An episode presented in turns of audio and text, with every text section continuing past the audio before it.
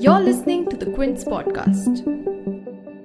ये जो यूपी है ना, यहाँ चुनाव के बीच बड़े धूमधाम से संत रविदास जयंती मनाई जा रही है वाराणसी में सभी पार्टियों के बड़े नेताओं का जमावड़ा लगा योगी आदित्यनाथ, राहुल गांधी, प्रियंका गांधी, पंजाब के सीएम चरणजीत सिंह चन्नी और आम आदमी पार्टी के सांसद संजय सिंह। सभी संत रविदास मंदिर पहुँचे।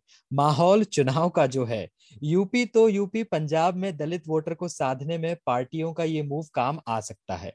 हालाँकि संत रविदास को लेकर मायावती का कोई बड़ा कार्यक्रम सुर्खियों में नहीं दिखा। ऐसे में समझते हैं कि यूपी की राजनीति में संत रविदास का महत्व क्यों है और इससे क्या फ़र्क पड़ सकता है? Lights action politics UP elections में क्या बड़ा हो रहा है? जो हो रहा है, उसका मतलब क्या है? यूपी को जानने वाले एक्सपर्ट्स को सुनिए प्रतीक वाघमारे के साथ। क्विंट हिंदी की इस नई पॉडकास्ट सीरीज़ में ये जो यूपी है ना? तो यूपी की राजनीति में संत रविदास की इम्पोर्टेंस पर तो चर्चा होगी ही, लेकिन उससे पहले प्रदेश की बड़ी राजनीतिक खबरों को जानते हैं हमारे सहयोगी विकास कुमार से। जी विकास। प्रतीक, सबसे पहले बात अखिलेश यादव की। आज वो औरैया में थे। उन्होंने रैली के दौरान कहा कि चुनाव में जो गर्मी निकालने की बात कर रहे थे, वो नेता और उनके समर्थक ठंडे पड़ गए हैं। और दूसरे चरण में ऐसा मतदान हुआ कि विरोधी सुन पड़ गए हैं।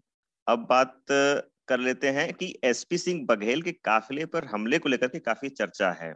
तो इस पे करहल सीट से चूँकि एसपी सिंह बघेल उम्मीदवार हैं तो उनके आरोपों को काउंटर करते हुए पूर्व सांसद और सपा नेता तेज प्रताप यादव ने कहा कि SP Singh Baghel victim card खेल रहे हैं, उन पर कोई हमला नहीं हुआ। अब बात कर लेते हैं मायावती की। मायावती लखनऊ में थी। उन्होंने जो रैली की उसमें कहा कि बीएसपी की सरकार बनना बहुत ज़रूरी है। उन्होंने अपील की कि वो अपना वोट कांग्रेस, बीजेपी और सपा में किसी उम्मीदवार को न दें, सिर्फ़ बीएसपी को दें। सपा और बीजेपी सरकारों में यूपी के लोग दुखी रहे हैं। इसके बाद योगी आदित्यनाथ का ज़िक्र कर लेते हैं। योगी आदित्यनाथ हमीरपुर की राठ सीट से रैली कर रहे थे। चूँकि थर्ड फ़ेज़ के चुनाव में राठ सीट पर भी मतदान होना है। तो योगी आदित्यनाथ ने सरकार के काम गिनाए और कहा कि बुंदेलखंड एक्सप्रेस जैसे बड़े प्रोजेक्ट उन्होंने दिए और जनता में गरीबों को मुफ़्त भोजन देने का काम किया और डिफेंस कॉरिडोर बनाया। तो ऐसे में लगातार चुनावी रैलियों में नेता अपने वादे और अपने किए काम गिना रहे हैं। जी प्रतीक। शुक्रिया विकास। आज संत रविदास जयंती है, ये एक ऐसे संत है जिन्हें अलग अलग नामों से बुलाया जाता है। गुरु ग्रंथ साहिब में जहाँ कहीं भी उनके पद संकलित हैं, वहाँ उनका नाम रविदास ही लिखा गया है। उत्तर प्रदेश, मध्य प्रदेश और राजस्थान में उन्हें रैदास के नाम से जाना जाता है। गुजरात और महाराष्ट्र के लोग उन्हें रोहिदास कहते हैं। बंगाल के लोग उन्हें रुईदास कहते हैं। कई पुरानी पांडुलिपियों में उन्हें रायादास, रेदास रेमदास और रौदास के नाम से भी देखा गया है।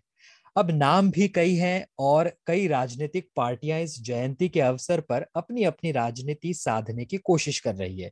इधर अपने यूपी में 21 प्रतिशत वोटर जाटव और गैर जाटव वोटर में बटा है। जाटव वोटर 11 प्रतिशत है, जो मायावती का वोट बैंक माना जाता है। वहीं गैर जाटव वोटर बीएसपी के अलावा दूसरी पार्टियों को भी चुनता रहा है।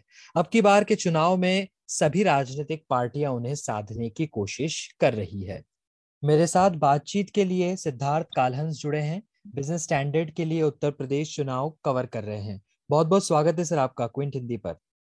धन्यवाद। तो सर सबसे पहले तो जो संत रविदास जयंती पर आज लगभग सभी पार्टियाँ वाराणसी में रविदास मंदिर पहुँची है।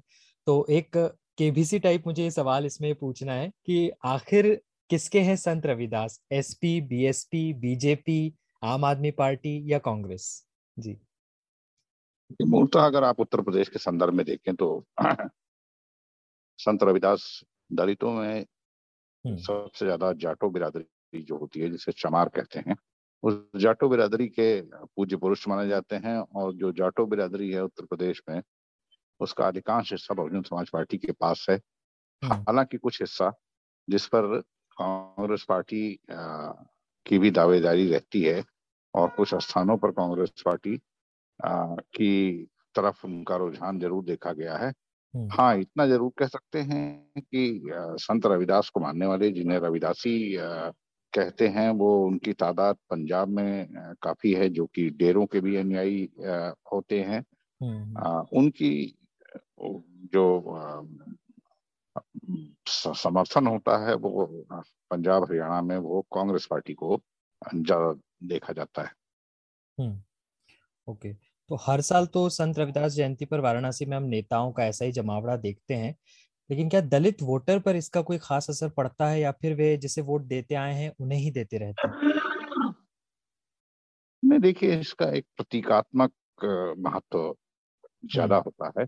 और हर साल तो चूँकि इस साल चुनाव है इसलिए आपको बड़ी तादाद में नेताओं का जमावड़ा दिख रहा है। हाँ प्रियंका गांधी ने और राहुल गांधी ने ज़रूर संत रविदास की जयंती पर उनके इन स्थानों पर महत्वपूर्ण स्थानों पर आना जाना शुरू किया था। हम्म, हम्म। एक दो साल हो गए हैं ऐसा। हम्म। लेकिन इस बार चूँकि उत्तर प्रदेश में चुनाव है तो आपको सभी दलों के नेता वो संत रविदास के चरणों में दिखाई पड़ रहे हैं उनकी जयंती के मौके पे। जी। तो जो राहुल प्रियंका और चरणजीत सिंह चन्नी तीनों बड़े नेता वाराणसी पहुँचे तो क्या इसकी वजह यूपी से ज़्यादा पंजाब में दलित वोटों को साधने की है? देखिए यूपी में पंजाब में तो निश्चित तौर पर पंजाब में उन्होंने दलित मुख्यमंत्री दिया है और पंजाब के दलित वोटों को साधने की कवायद तो है ही। लेकिन उत्तर प्रदेश में कांग्रेस पार्टी अपने रिवाइवल के लिए उसकी निगाह दलित वोटों पर है और वो चाहती है कि जिस तरह दलित वोट उसका एक अभिन्न अंग हुआ करते थे नाइनटीन एटी से पहले तो वो वैसी स्थिति अगर उत्तर प्रदेश में फिर पैदा होती है तो कांग्रेस पार्टी की शायद स्थिति में उत्तर प्रदेश में उल्लेखनीय सुधार आ सकता है और इसलिए उत्तर प्रदेश में आप देखा होगा प्रियंका गांधी ने रविदास मंदिर में जाकर लखनऊ में झाड़ू भी लगाई हम्म। उनकी बस्तियों में भी जाकर वो उनके लोगों से मुलाकात करती हैं इन हम्म। इस समुदाय के जाटो समुदाय के छात्रों का एक अलग से डेलीगेशन बुलाकर कभी उनसे मिलती हैं और दलितों की महिलाओं पर कई जगह अत्याचार जो हुए हैं उनके घटना स्थल पर उनका जाना हो उनके परिवारों के बीच में उठना बैठना हो ये सब काम प्रियंका गांधी उस समय से उत्तर प्रदेश में कांग्रेस के रिवाइवल के लिए ज़रूर करती रही हैं। तो हम्म। ये फ़िलहाल आज चुनाव है चूँकि उत्तर प्रदेश और पंजाब और पाँच राज्यों में तो अभी तो इस कवायद को आप पंजाब के चुनाव के लिए ज़्यादा और उत्तर प्रदेश के चुनाव के लिए आंशिक तौर पर देख सकते हैं। लेकिन जो लंबी रणनीति है उत्तर प्रदेश में कांग्रेस की उसके हम्म। तहत वो ये कोशिश में है कि उसके पास एक बार फिर से दलित मत जिनमें अधिकांशतः जाटो समुदाय के हैं जो संत रविदास को मानने वाले हैं उनका रुझान फिर से उनकी तरफ़ वापस लौटे तो यूपी चुनाव के अगर संदर्भ में बात करें तो अगर थोड़ा इसे समझा सके कि इसका किस तरीके से असर और किन इलाकों में खासकर असर देखने को मिल सकता है और क्या बसपा और जो कांग्रेस है मतलब उसी पार्टी के लिए असर पड़ता दिख सकता है? देखिए उत्तर प्रदेश के चुनाव में जहाँ चुनाव हो चुके हैं पहले चरण में हम्म। और दूसरे चरण में कई वहाँ पे विधानसभाएँ ऐसी हैं कई ज़िले ऐसे हैं। जैसे कि आगरा को दलितों की राजधानी कहा जाता है सबसे ज़्यादा रविदास को मानने वाले जाटो समुदाय के लोग वो आगरा में रहते हैं। इसके अलावा पश्चिम उत्तर प्रदेश के कुछ हिस्सों में रहते हैं। आप। इसे ये नहीं कह सकते हैं कि ये वहाँ पर भारतीय जनता पार्टी समाजवादी पार्टी और कांग्रेस पार्टी के लोग हैं और। केवल इनकी उपस्थिति मात्र से इन जाटो मतदाताओं पर कोई बहुत असर दिखेगा तो ऐसा तो नहीं दिखता है लेकिन राजनीति में प्रतीकों का बड़ा महत्व होता है शायद ये प्रतीक प्रतीकात्मक तौर पर अपनी उपस्थिति के साथ उन मतदाताओं को कोई संदेश देने की कोशिश इसे कहा जा सकता है मुझे नहीं लगता है कि चुनाव में हम्म। वोट देने के मामले में जाटो समुदाय पर इनकी वहाँ उपस्थिति से अभी कोई मुझे परिवर्तन तो नहीं दिखता है। ओके। एक आखिरी सवाल है सर कि इस सब के बीच मायावती का कोई कार्यक्रम सुर्खियों में नहीं आया अब तक तो इसके पीछे क्या वजह है? वो गायब है। मायावती ने केवल एक ट्वीट करके एक रस्म अदायगी की है आज के दिन।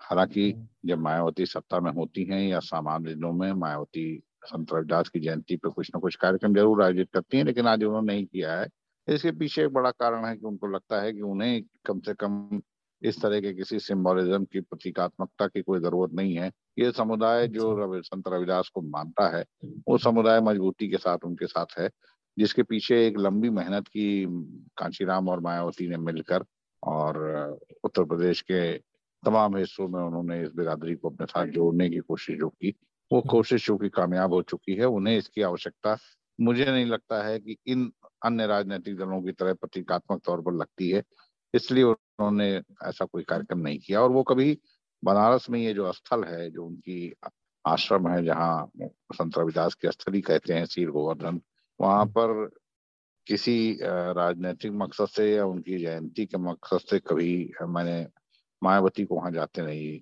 देखा है कभी भी इस तरह की जयंती के कार्यक्रम पर वो नहीं गई है वहाँ। ओके। ठीक है बहुत बहुत शुक्रिया सर आपका क्विंट हिंदी से बातचीत करने के लिए। Thank you